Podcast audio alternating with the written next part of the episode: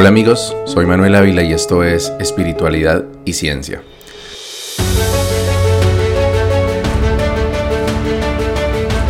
Bueno, primero que todo quiero saludarlos por este nuevo año, desearles que todo marche mucho mejor que en los años anteriores que han sido tan difíciles.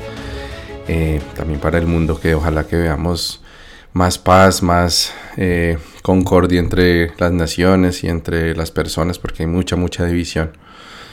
Em, también me quiero disculpar porque habían pasado ya varias semanas sin publicar un episodio y bueno, esto se debe a motivos personales, principalmente ser padre de dos niños, trabajo, vacaciones, etc.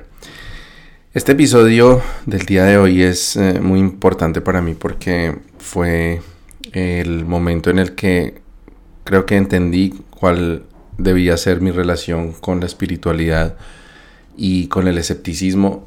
Eh, y a partir de este momento pues también cambió mucho mi vida porque fue también cuando decidimos dejar Colombia y mudarnos a Canadá, que es donde actualmente resido.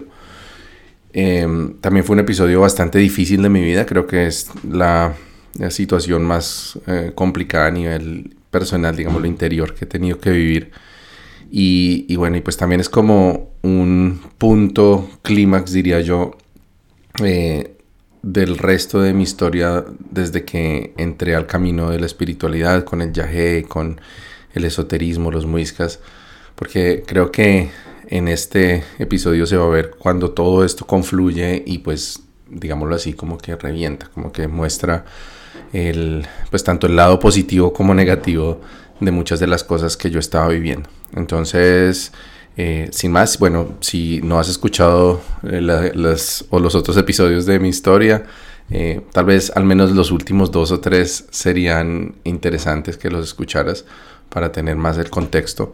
Sin embargo, creo que se puede entender bastante bien a pesar de no haber escuchado o leído los episodios anteriores. así que bueno, vamos sin más a este episodio que se llama La noche oscura del alma. Pasaron unos pocos días desde esa toma de Yahé en la que mi relación con Diana implosionó en medio de una vergonzosa demostración pública de nuestra impertinencia. Estaba claro que no había marcha atrás. Aquella relación fugaz, intensa y condenada hacía ya parte del pasado. El duelo por dejar ir a esa mujer de quien llegué a sentirme enamorado fue menos intenso de lo que había esperado. Tal vez el caos de la relación tripartita con sus discusiones y malabares sentimentales había agotado mi voluntad hacia Diana. O quizás en el fondo sabía que nuestra relación se había extendido mucho más allá de su expectativa de vida. De cualquier manera, volver a la paz de mi hogar y darme cuenta de lo sólida que era mi relación con Paula compensó con creces la ausencia de Diana. Paula y yo habíamos caminado por el filo de la navaja y después de cruzarlo, todo parecía indicar que habíamos superado la prueba. Nuestro amor se sentía fuerte, la confianza no solo había sobrevivido, sino que en algunos aspectos se había fortalecido. Aunque había heridas que tardarían en sanar, nos habíamos descubierto como amigos, cómplices y confidentes, una faceta que no habíamos tenido la oportunidad de explorar antes. De repente, Paula y yo nos encontramos en un lugar desconocido. Las puertas de los Estados Unidos se habían cerrado nuevamente y decidimos no intentarlo de nuevo. Diana seguía siendo un fantasma entre nosotros, pero ya no una presencia dominante como lo había sido durante esos meses. Y finalmente el yajé parecía haber cumplido su ciclo en nuestras vidas. Paula ya llevaba algún tiempo sin sentir que el remedio tuviera un propósito claro para ella, y yo me sentía confundido y alienado por esa última ceremonia en la que mi relación con Diana se derrumbó bajo el peso de nuestra debilidad. Era como pasar una página llena de trazos densos y enredados y ver una hoja en blanco, lista para ser llenada con una nueva historia. Sabíamos que nuestra vida a partir de ese momento sería distinta, pero lo que no teníamos conciencia era de que para poder iniciar un nuevo capítulo teníamos antes que cerrar el anterior. El destino nos ofrecía la oportunidad de iniciar esa nueva vida que añorábamos, pero para alcanzarla tendríamos que liberarnos de nuestros actos del pasado y afrontar las consecuencias de nuestras acciones. El camino no sería fácil, pero ya habíamos decidido estar preparados para nuestra siguiente iniciación. Una primera decisión que teníamos que tomar era si nos quedábamos en Colombia después de tres años de intentar mudarnos a Estados Unidos. Paula estaba más inclinada por esa opción, pero yo, menos apegado a mis raíces y desencantado de Colombia después del fiasco del plebiscito por la paz, sentía que mi lugar no estaba ya en el país donde crecí. Desde el punto de vista práctico, argumenté que, sin posibilidades de mudarnos al país del norte, era cuestión de tiempo para que David me recordara que mi situación de trabajo remoto desde Colombia siempre había sido un arreglo temporal.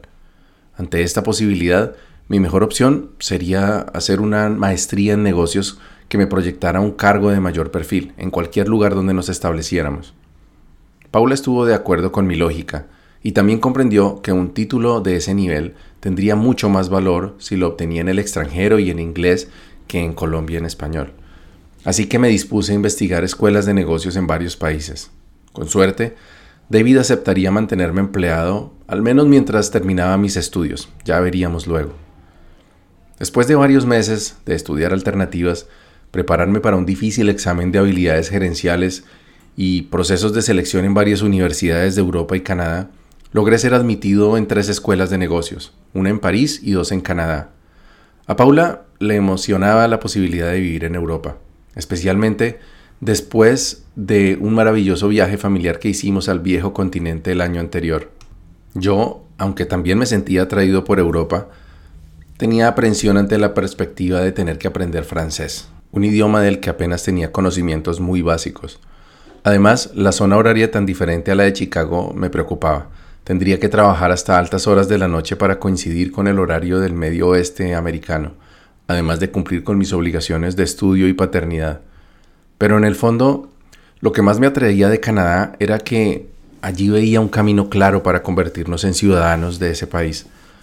Paula consideraba que vivir en otro país sería una situación temporal y que tarde o temprano volveríamos a Colombia a radicarnos definitivamente y seguir con nuestras vidas. Pero yo estaba cada vez más convencido que estábamos escogiendo un lugar en el que construiríamos la siguiente parte de nuestra historia y tal vez donde nacería ese niño juguetón y alegre que el Yajé nos había mostrado, el angelito que creímos que se convirtió en niña pero que aún anhelábamos conocer y tener entre nosotros. Después de esta última ceremonia de Yahé, tuve la sensación de no haber salido completamente del trance. El impacto de mis acciones y la reacción de Paula fueron sin duda razones por las cuales no conseguí volver a la vida diaria con paz y el positivismo que usualmente solía tener, incluso después de las tomas de Yahé más duras y oscuras. Pero esta vez era diferente. Pasados unos días de la ceremonia, comencé a percibir presencias inexistentes a mi alrededor otras veces mi mente se escapaba de la realidad, explorando cuestiones existenciales o considerando posibilidades místicas inquietantes. Una vez, mientras montaba mi bicicleta, tuve un pensamiento que me sacudió como un trueno. ¿Qué tal si la conciencia humana es un error de la creación y sin importar cuánto nos esforcemos, después de la muerte nos espera una eternidad de sufrimiento parecido al que padecí en esa toma de yagé en la que sentí que encarnaba el mal? Tal vez lo que experimenté Aquel día fue una muestra de lo que todos enfrentaremos cuando abandonemos nuestro cuerpo físico.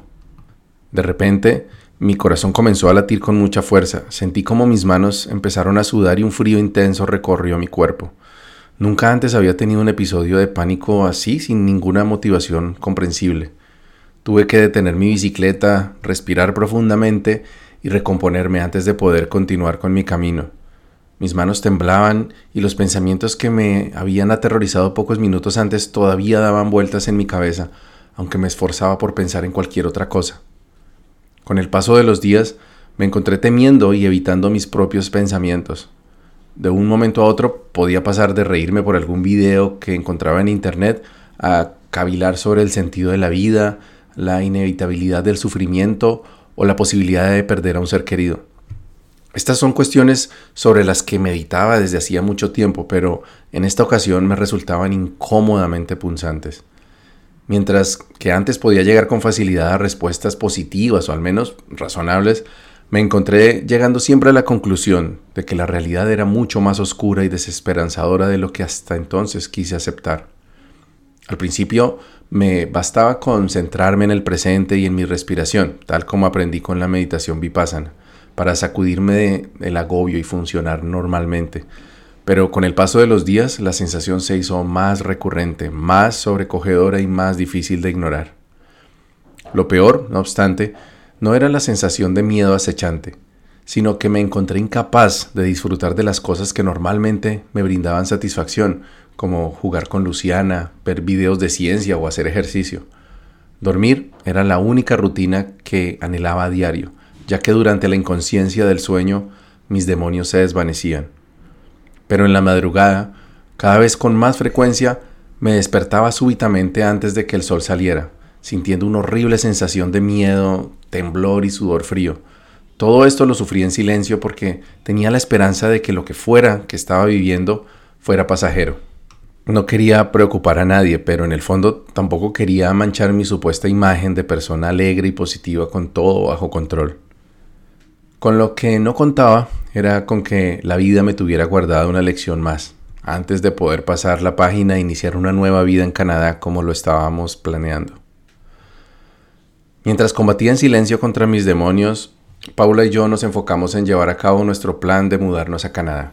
En febrero de 2017 recibí la emocionante noticia de que había sido admitido por dos universidades canadienses para hacer mi maestría en Administración de Negocios, MBA.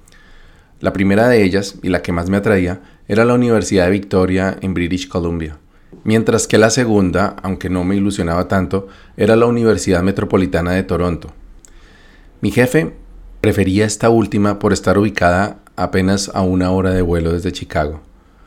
Finalmente, tomamos la decisión de ir a Toronto, principalmente influenciados por la posibilidad de mantener mi empleo con David. Acepté la oferta y me apresuré a completar la documentación necesaria tanto para la universidad como para la embajada canadiense. La parte más dispendiosa de este proceso sería obtener la aprobación de mi visado de estudiante y para ello la prioridad era adelantar los exámenes médicos de inmigración. Se trataba de un chequeo de trámite, que incluía pruebas de sangre, rayos X y la visita a un médico general autorizado por la Oficina de Inmigración de Canadá. Elegimos al doctor Alberto Copec por su reputación en Internet y completamos el proceso en un par de días. Había que esperar unos días más para obtener los resultados y que la solicitud de nuestras visas siguiera su curso. Pero entonces las cosas tomaron un giro inesperado. Una mañana, mientras me encontraba en mi oficina trabajando, recibí una llamada de Paula que me dejó paralizado. Unas horas antes, ella había salido de casa porque el laboratorio clínico en el que nos hicimos nuestros exámenes de sangre le informó que era necesario repetir una de las pruebas porque había un problema con la muestra original. Paula estaba llorando y me dijo que ya estaba de regreso a casa, pero que se encontraba muy asustada porque la enfermera que le entregó los nuevos resultados del examen le dijo que su prueba de ELISA había salido positiva. Cuando escuché esto, sentí que mi corazón se detenía. La prueba de ELISA es la prueba que detecta el virus de la inmunodeficiencia humana VIH. De forma automática le dije que no se preocupara, que eso no era concluyente y que ya hablaríamos cuando llegara.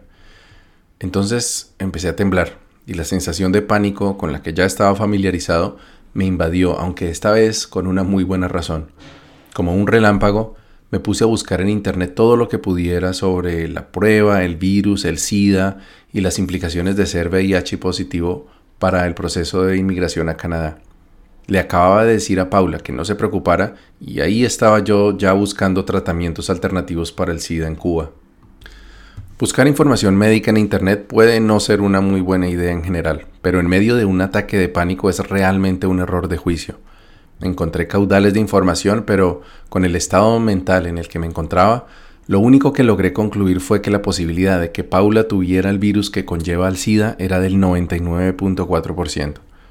De pronto, mis manos se quedaron inmóviles y una segunda oleada de pánico me invadió cuando me di cuenta de la posible consecuencia de la noticia que Paula acababa de darme. Si ella realmente tenía el VIH, era muy probable que yo lo hubiera obtenido de Diana y luego se lo hubiera transmitido a Paula. Pero ¿cómo podía ser si mi examen había resultado negativo? Entonces cambié el criterio de búsqueda en Google por ¿puedo contagiar VIH a mi pareja sin tener la enfermedad? Y los resultados me dejaron perplejo. El virus puede permanecer vivo por varias horas fuera del cuerpo, dependiendo del medio en el que se encuentre. Pensé que de eso se trataba, Aquel era el evento que había estado presintiendo por meses, la tragedia que sabía que me aguardaba y para la que había estado tratando de prepararme. También era el castigo que había sentido merecer por mi infidelidad, por mi falta de fuerza de voluntad, por haber fracasado en las pruebas espirituales que el Yahé me había mostrado y que no había tenido la entereza de vencer. Me cubrí la cara con las manos, invadido por la vergüenza, y lloré como un niño abandonado hasta que escuché a Paula entrar por la puerta de nuestro apartamento. Me limpié las lágrimas y bajé por la escalerilla que descendía de la guardilla. Paula también había estado llorando y nos abrazamos por un largo rato mientras yo le prometía que todo estaría bien, que saldríamos adelante pasara lo que pasara. Ojalá hubiera podido creer mis propias palabras. En ese momento todo pasó a un segundo plano, mi posgrado, el viaje a Canadá, mi trabajo. Mi prioridad era resolver hasta donde fuera posible el daño que le había causado a mi esposa, y a ello me propuse dedicar mi tiempo y esfuerzo costara lo que costara. Total, según los resultados de mi búsqueda obsesiva con los tratamientos modernos antirretrovirales, las personas seropositivas podían tener una expectativa de vida casi normal. Excepto que me estaba adelantando demasiado los hechos. Algunas horas más tarde, recibimos una llamada del doctor Kopek. Lo percibimos extrañado más que preocupado, pero a pesar de ello logró devolvernos la esperanza cuando nos explicó que la prueba de Elisa no era concluyente de la presencia del virus y que Paula tendría que hacerse una nueva prueba específica llamada Western Blot, que es así definiría si había contraído el VIH. Un par de días después fuimos a otro laboratorio en el que a Paula le extrajeron un par de viales de sangre, pero para nuestra sorpresa, el resultado lo recibiríamos hasta entre 7 y 10 días después. Si hasta entonces mis días se habían vuelto largos y tortuosos, los que sucedieron al Western Blood fueron insoportablemente interminables. Además tuve que tragarme mis miedos y desesperanza porque ahora tenía que ser un apoyo digno para Paula a través de esta difícil situación. Paula, como de costumbre, durante esos días hizo gala de una entereza que yo no lograría igualar aún sin tener encima la sombra que me perseguía. Ella se hacía cargo de Luciana, Ana María y nuestra casa como siempre y hasta reía durante nuestros encuentros familiares. Pero yo podía notar su tristeza y preocupación cada vez que se daba la vuelta para dormir después de darnos las buenas noches. Yo intentaba algunas palabras de aliento, un abrazo o un beso para reafirmarle mi presencia a su lado, y luego me daba la vuelta para seguir tragándome mis lágrimas y mi sentimiento de culpa, hasta quedarme dormido y poder así tachar un día más en ese calendario de la angustia. Cinco o seis noches de suplicio más tarde, mientras hacía dormir a Luciana en su cuna, le reclamé a mi mente por no ser capaz de extraer un ápice de alegría a la contemplación de mi bebé mientras dormía, algo que antes me llenaba de felicidad, de ternura. De pronto, escuché que Paula contestaba una llamada telefónica y animadamente decía, ¿entonces no hay nada de qué preocuparnos? ¿Todo está bien? Si no di un salto y salí a abrazarla fue porque justo el día anterior habíamos llevado a un veterinario a un perro pug que teníamos y le habían practicado una serie de exámenes cuyos resultados también estábamos esperando. Como no esperábamos los resultados de la prueba del VIH sino hasta tres o cuatro días más tarde, pensé que la feliz llamada era para informarnos que Chimu no tenía el agresivo parásito que el veterinario sospechaba. Pero cuando salí del cuarto y vi la felicidad en el rostro de Paula, supe que habíamos despertado de la pesadilla. El caso de Paula pertenecía a ese pequeño porcentaje de falsos positivos de la prueba de Elisa. El monstruo resultó ser un espejismo, pero la lección para mí era clara. El intenso sufrimiento que atravesé durante esos días fue en gran parte causado por el sentimiento de culpa que llevaba a cuestas por mi relación con Diana. Digo el sentimiento de culpa y no la relación en sí, porque está claro que, a pesar de todos mis esfuerzos y atajos mentales, nunca pude justificarme o convencerme del todo de que el poliamor fuera un camino aceptable para mi vida y todo el tiempo mantuve la conciencia de que tarde o temprano tendría que pagar por mi osadía. El médico epidemiólogo que emitió la certificación de salud para Paula nos explicó que los falsos positivos de ELISA son más comunes de lo que se cree y pueden ser producidos por otras infecciones como el mal de Lyme u otras enfermedades autoinmunes. En otras palabras, Paula no tenía VIH, pero podía ser que tuviera alguna enfermedad que a la postre vendría a ser peor que la propia inmunodeficiencia. Nunca supimos qué fue lo que causó que el cuerpo de Paula produjera el antígeno que reacciona en la prueba de Elisa. Tal vez fue porque Paula tuvo gastroenteritis dos veces poco antes de los exámenes de inmigración, pero el caso es que ya sin mi sentimiento de culpa a cuestas, pude ser genuinamente optimista de que Paula no tenía nada grave y que al menos su salud no sería motivo de preocupación. Pero aún sin alguna razón real para mi estado de angustia permanente, las cosas en mi mente no lograron mejorar. Pronto me encontré llorando sin razón de un momento a otro y sintiendo una necesidad apremiante de abrazar, de a Paula, a Ana María, a mis papás o a mis hermanas. Estaba haciendo uso de todas mis armas, la meditación vipassana en las mañanas, uso frecuente de, la hosca de tabaco durante el día y meditaciones de arcángeles en la noche, pero nada lograba curarme por completo de la tormenta que llevaba por dentro. La tristeza y el miedo constantes eran una carga demasiado pesada para aceptarla indefinidamente, pero había algo más tenebroso que me estaba consumiendo por dentro. Quizás condicionado por esos trances de yagé en los que sentí que dentro de mí había una maldad acechante, empecé a pensar cada vez con más frecuencia que quizás lo que estaba viviendo era precisamente esa temida transformación en un ser maligno. Unos meses atrás, una tía me contó de una tragedia que sufrió la familia de un niño que practicaba hockey patín con sus hijos. De la nada, el papá asesinó a la mamá y a la hermana mayor del pequeño. Según me contó mi tía, el señor nunca había mostrado ninguna señal de ser un psicópata y por el contrario se caracterizaba por su amabilidad y entrega a su familia. También supe de otro caso en el que un profesor de aviación que vivía en Santa Marta con su esposa y un niño de tres años, un día cualquiera apuñaló a los dos y luego se suicidó. Y como si faltara poco, después vi en las noticias otro caso más en el que un colombiano que vivía en España se tomó el trabajo de perforar las tuberías de gas de su casa y sellar cualquier escape de aire, para en la noche envenenarse junto a su familia con dióxido de carbono. ¿Qué carajo sucede en la mente y el alma de un hombre para matar a quienes supuestamente son sus seres más amados y a quienes debería proteger? ¿Podría ser que el demonio habitara en el alma de esos pobres desdichados y en un descuido les hubiera arrebatado el control para sellar con sangre inocente algún tipo de pacto retorcido con seres infernales? Esa posibilidad se instaló en mi mente y como un sádico tirano se dedicó a atormentarme cada vez que me encontraba en la cocina con un cuchillo en la mano o cargando a mi pequeña Luciana cerca de la ventana de un piso alto. En mi imaginación se proyectaban horribles imágenes de muerte y depravación y cada vez que aquello sucedía me sentía con el mismo abandono y desesperación que durante esos desafortunados malos viajes de Yahé. Mi forma de lidiar con el pánico de convertirme en el peor monstruo que se puede concebir era soltar inmediatamente el cuchillo o alejarme lo más posible de la ventana mientras abrazaba con fuerza a mi niña o ceder siempre el volante para no ser yo quien tuviera que conducir cuando llevaba a mis seres queridos en el vehículo. La vida no era vida ya. Me sentía agobiado por mis propios pensamientos, los presentimientos trágicos y el rastreo constante de peligros a mi alrededor, donde el peor peligro potencial era yo mismo. Mi rutina de meditación, tabaco en polvo, evasión de situaciones peligrosas y conjuros chamánicos cada 15 minutos apenas me mantenían funcionando, pero yo sabía que no iba a resistir viviendo de esa manera.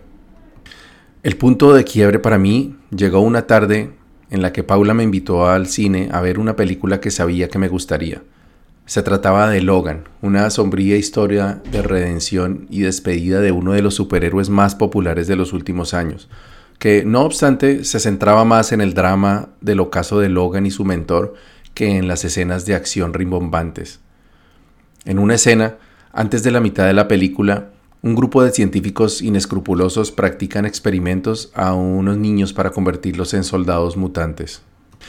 La secuencia no era particularmente gráfica o violenta, pero para mi frágil cordura, lo que estaba viendo era en realidad un mensaje sutil desde Hollywood para quienes estuviéramos despiertos, sobre lo que tras bambalinas sucede con cientos de niños desafortunados a manos de las corruptas élites que gobiernan desde las sombras.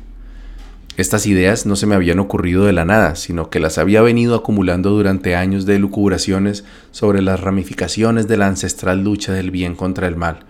Yo mismo era parte de esa batalla en mi esfuerzo por sobreponerme a la maldad que quería apoderarse de mi alma. Además, la idea de sectas malignas torturando niños para convertirlos en armas la encontré en un libro llamado El Gran Secreto, escrito por el polémico autor británico David Icke. Cuando leí ese libro, unos seis años atrás, me encontraba en el esplendor de mi exploración de la espiritualidad y el esoterismo. Un amigo me recomendó ese libro diciéndome que se trataba de la verdad sobre el mundo en el que vivimos. En él el autor narra que los Illuminati, en cabeza de la Casa Real de Inglaterra, sustrae de los brazos de sus madres a los niños que en el futuro se convertirán en los líderes del mundo, para a través de abusos sexuales y tortura convertirlos básicamente en zombies funcionales que como marionetas ejecutarían sin chistar todas las órdenes de sus reptilianos amos. Cuando terminé el voluminoso libro de Ike, considero que creí en un 50% de sus teorías de conspiración. Pensar que la reina Isabel y sus hijos fueran en realidad una antigua raza reptil extraterrestre con la habilidad de adoptar a voluntad apariencia humana me parecía una exageración, pero creía que era plausible que el asunto de los reptilianos fuera una manera literaria de referirse a su frialdad. Parecía razonable que las conspiraciones descritas en el libro fueran parte de la razón por la cual en el mundo parecen reinar la maldad y la injusticia. Pero esa tarde en la sala de cine, la imagen de los niños sometidos a crueles experimentos me pareció una verdad incuestionable. Traté de evitar mis sórdidos pensamientos, pero ya era tarde. Mis manos temblaban y sentía el sudor frío en mi mente mientras los latidos de mi corazón se hacían cada vez más intensos. Le dije a Paula que no me sentía capaz de terminar de ver la película y le pedí que nos retiráramos. Cuando salimos tuve que buscar un lugar para sentarme y practicar mis ejercicios de respiración y así tratar de volver en mí.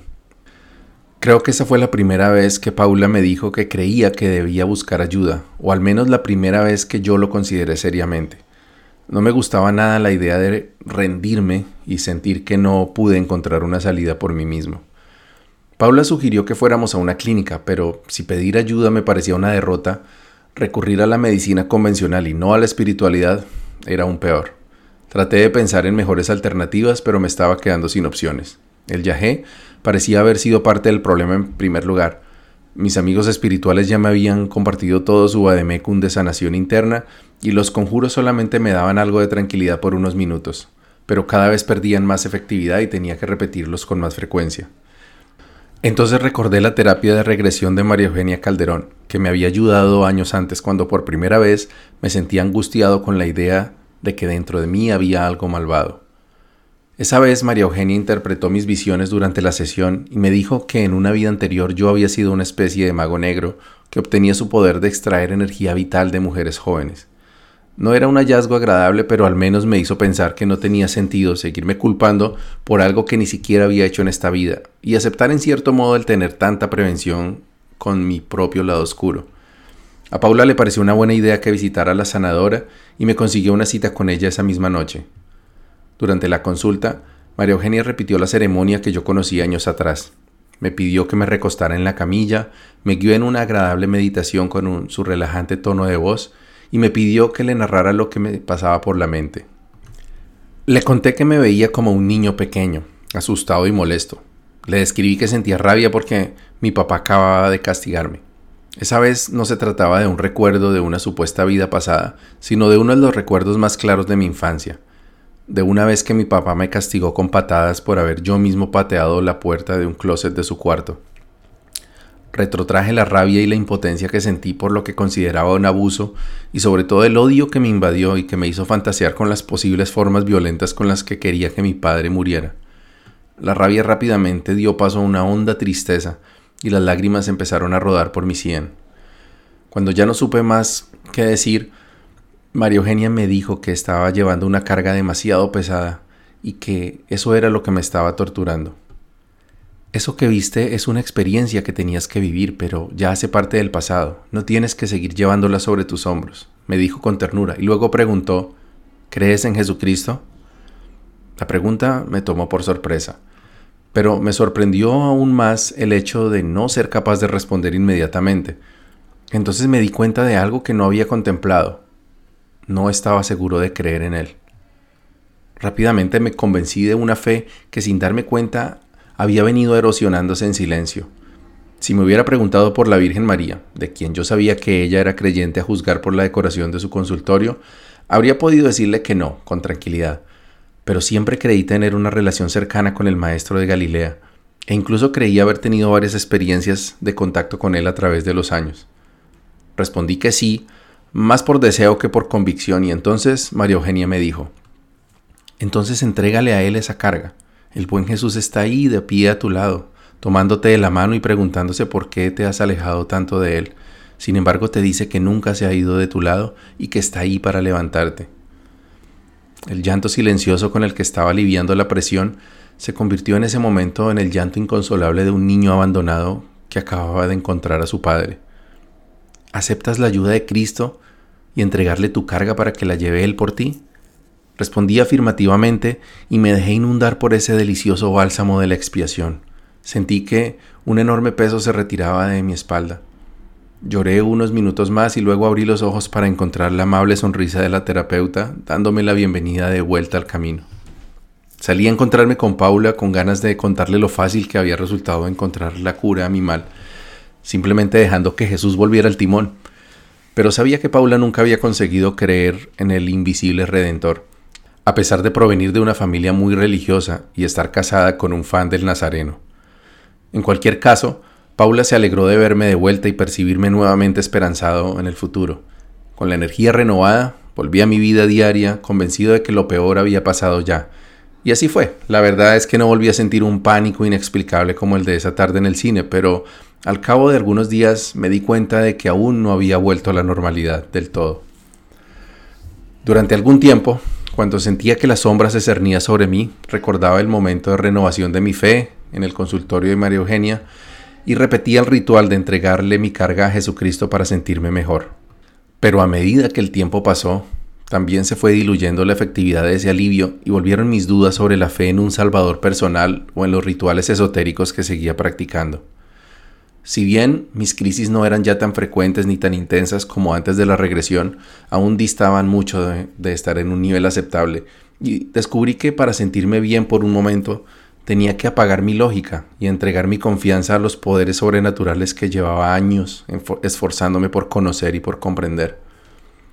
Pero a pesar de haberlo intentado durante tanto tiempo, nunca conseguí extinguir la semilla del escepticismo que desde niño plantó en mí el gran Carl Sagan, a través de la serie Cosmos, la película Contacto y el libro El mundo y sus demonios. Entendí por fin que mi batalla interna no era entre el bien y el mal, sino entre la fe y el escepticismo. En mi alma coexistían un caminante del misticismo y la espiritualidad y un admirador de las ciencias del conocimiento. Esa dicotomía no es, en absoluto, una circunstancia personal, sino una de las características más intrigantes de la especie humana. Es el mito de origen de nuestra civilización, sabiamente ilustrado en el Génesis como el antagonismo entre Yahvé y la serpiente. Según el texto bíblico, Dios nos ofreció la dicha de la vida eterna y la tranquilidad del paraíso, pero solo a cambio de obedecerle fielmente y nunca probar del árbol del conocimiento. Por otra parte, la serpiente tentó a Eva y a través suyo a Adán para que no aceptaran el soborno divino y a cambio se convirtieran ellos mismos en dioses a través del fruto del árbol prohibido. Adán y Eva eligieron lo segundo porque pues porque eran humanos y en la naturaleza humana es imposible coartar la necesidad de satisfacer nuestra curiosidad Así que está claro que la serpiente tenía la razón. Como humanos, estamos recorriendo el camino de convertirnos en dioses a través del conocimiento y la tecnología. Pero Yahvé también tenía razón. El precio de traicionar a Dios es ser expulsado del paraíso, de la protección y la provisión divinas. Yo estaba viviendo mi propia expulsión del paraíso. Había vivido toda mi vida con la convicción de ser un elegido de Dios, de contar con su protección incondicional, pero a la vez con la sospecha de que todo aquello tal vez fuera tan solo una mentira, que aprendimos a contarnos y creer para no ser obliterados por la angustia de una existencia corta, azarosa y sin propósito. Allí estaba, como dije, la semilla del escepticismo rondándome, pero me sentía demasiado débil, demasiado vulnerable como para intentar abandonar la fe que me había rescatado del agujero oscuro en el que me encontraba. Sin embargo, mi fe no era lo suficientemente fuerte como para poder ignorar la posibilidad de estar equivocado en ella, y además, el regreso de los momentos de miedo y angustia trajo consigo una nueva comprensión. Si no había un Dios en el cielo escuchando mis súplicas, ni ángeles listos para acudir en mi auxilio, entonces tampoco habría un demonio acechando para apoderarse de mi conciencia y obligarme a actuar en contra de mi voluntad. Entonces, todo lo que había visto y sentido en el yagé había sido un engaño producto de la intoxicación alucinógena. No podía ser, pero tal vez existiera una tercera posibilidad, un punto medio entre espiritualidad y escepticismo que me permitiera dejar de luchar contra mi propia mente. Una mañana me vi asaltado por un nuevo ataque de pánico. Entonces decidí que era el momento de aceptar que la espiritualidad se había quedado corta y al menos para mí la solución posiblemente estaba en el reino de la ciencia médica tradicional. Tenía el antecedente de la enfermedad de Parkinson de mi padre, así que de pronto mi problema estuviera en algún desbalance químico en mi cerebro. Paula me llevó a la clínica psiquiátrica Montserrat en el norte de Bogotá. Me asistió en el proceso de registro y me acompañó hasta que un enfermero me hizo seguir a un consultorio. Para mi sorpresa, el profesional de la salud me pidió que me desvistiera y me quedara en ropa interior. Al parecer, a los pacientes psiquiátricos siempre los revisan para verificar si se han hecho daño a sí mismos. Luego llegó una doctora joven que me realizó un extenso cuestionario.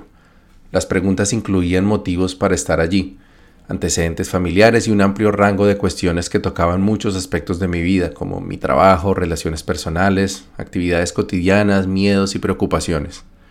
Al terminar con la entrevista, la doctora se levantó y me indicó que debía esperar a la médica jefe. Una media hora más tarde, la médica joven volvió con otra doctora, no mucho mayor, pero que claramente tenía más experiencia y autoridad. La amable facultativa, que tenía en sus manos el test que acababa de completar con la otra doctora, me dijo que todos mis síntomas y el resultado de la prueba apuntaban a que yo estaba sufriendo de una crisis de ansiedad. Me explicó la naturaleza de la condición y los aspectos de mi vida que probablemente tenían mayor incidencia en su desarrollo. Según la doctora, años de vivir con la incertidumbre de mi emigración hacia los Estados Unidos, para luego decidir un destino distinto junto con la perspectiva de un nuevo proyecto de vida, podían haber sido factores para ir acumulando la tensión que me llevó a la situación que estaba viviendo. No menos importante era el hecho de tener una bebé recién nacida y estar ya entrando a la edad media de mi vida, que es un periodo en el que en particular los hombres somos propensos a la ansiedad. Al parecer, tiene que ver con la transición de la juventud, que es un periodo en el que las prioridades son vivir experiencias emocionantes y prepararse para el futuro, hacia la adultez en la que ya son los hijos y la economía lo que pasa al primer plano. Me encontraba en un punto de inflexión en el que la salud mental se vuelve más precaria. Pero la revelación que más me impactó ese día y que a la postre me sirvió más para comprender mi situación fue que el test había arrojado otro diagnóstico. Yo poseía características del trastorno obsesivo compulsivo TOC. Según la doctora, mi disciplina para registrar todos mis gastos, llevar presupuestos detallados, organizar mi oficina y los archivos de mi computador eran indicadores, aunque no concluyentes, del TOC. Lo que al parecer me acercó más a ese diagnóstico fueron mis compulsiones, que la doctora observó de comerme las uñas y crujir mis articulaciones. La doctora me hizo un par de preguntas adicionales para confirmar su diagnóstico y me prescribió luego el ansiolítico alprazolam. También me hizo una recomendación que no esperaba. Yo sé que el yagé es una medicina muy útil para muchas personas y que con ella se pueden tratar algunas condiciones psiquiátricas como la depresión y las adicciones, pero yo no lo recomiendo a personas que sufran de tendencia a la ansiedad y mucho menos con TOC porque esa sensación de pérdida de control e incertidumbre puede ser abrumadora y llevar incluso episodios de psicosis. Sé que parecerá extraño, pero ese diagnóstico no solo no me afectó negativamente, sino que me entusiasmó. Quería decir que no había un demonio en mi alma ni algo dañado en mi mente, simplemente estaba atravesando por una dificultad que millones de personas viven a diario. No es algo bueno, pero es mucho mejor que creer ser una especie de portal para liberar el mal del mundo a través del sufrimiento.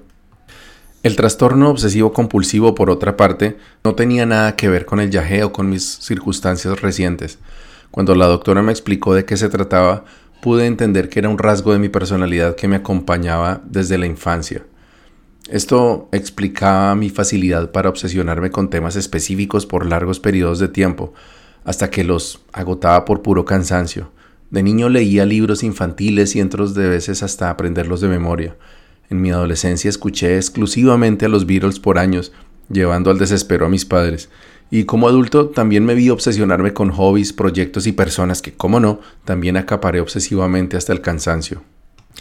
Y mis compulsiones eran también viejas compañeras. Los hábitos ya mencionados de morderme las uñas y crujir mis nudillos, pero también muchos otros que he tomado y abandonado a lo largo de mi vida untar de saliva los lóbulos de mis orejas cuando éstas se calientan, silbar notas cortas repetitivamente, rechinar las muelas incluso estando despierto, acariciar mis, mis, labios con la uña del pulgar o responder inmediatamente todos los correos electrónicos que recibo, pero también estaban las compulsiones místicas como persignarme, rezar, hacer la forma del tetragramatón en el aire o repetir conjuros de protección muchas veces al día. Esa tarde, en la clínica Montserrat, muchos aspectos de mi vida empezaron a encajar como piezas de un rompecabezas, hasta ese momento, las obsesiones y las compulsiones eran partes incómodas pero triviales de mi personalidad, pero ahora tomaban una nueva dimensión. La espiritualidad había llegado a mi vida ocho años atrás, en un momento en el que no encontraba un sentido a mi existencia, llenándome de sabiduría, propósito, significado y seres maravillosos.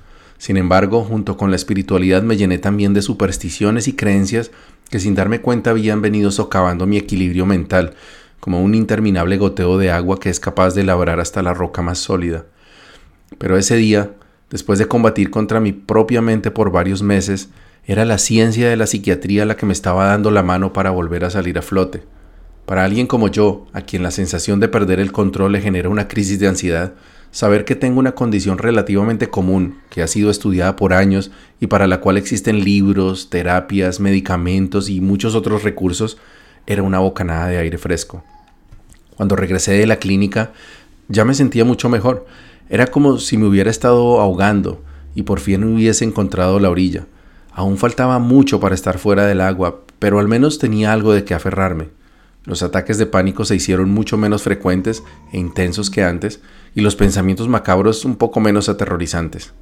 Con respecto a eso, la psiquiatra que me diagnosticó me dijo que las personas que cometen actos atroces como los que describí de hombres asesinando a sus familias siempre tienen historial de violencia, fanatismo o enfermedades mentales que los desconectan de la realidad y de sus seres queridos. Con esta nueva conciencia pude dedicarme con renovada fuerza al proceso de emigrar a Canadá, mientras continuaba recuperándome Seguí meditando y realizando algunas ceremonias chamánicas, pero decidí cortar con los conjuros, amuletos y símbolos a los que había adjudicado tanta importancia. Aún me faltaba por resolver el tema de mi fe. No sabía si aún creía en un mundo espiritual invisible que nos rodea, en la predestinación revelada por el Yahé o en el poder de los símbolos místicos, pero eso era algo que por el momento no me inquietaba. Me bastaba con saber que al menos lo que me estaba sucediendo no tenía nada que ver con espíritus malignos o misiones espirituales ancestrales, sino con la forma en que funciona mi cerebro y la forma en que venía lidiando con todos los asuntos que estaban pasando en mi vida. Ya tendría tiempo luego para reorganizar y aclarar mi sistema de creencias, pero por lo pronto había una sola cosa más que tenía que resolver. No quería marcharme de Colombia sin haber hecho las paces con el Yahé, y teniendo como último recuerdo de mi camino espiritual con la ancestralidad indígena esa desagradable toma de Yahé en la que comenzó mi calvario meses atrás. Quería despedirme del Yahé en su casa, en la selva amazónica del Putumayo. Buen camino y buena brisa.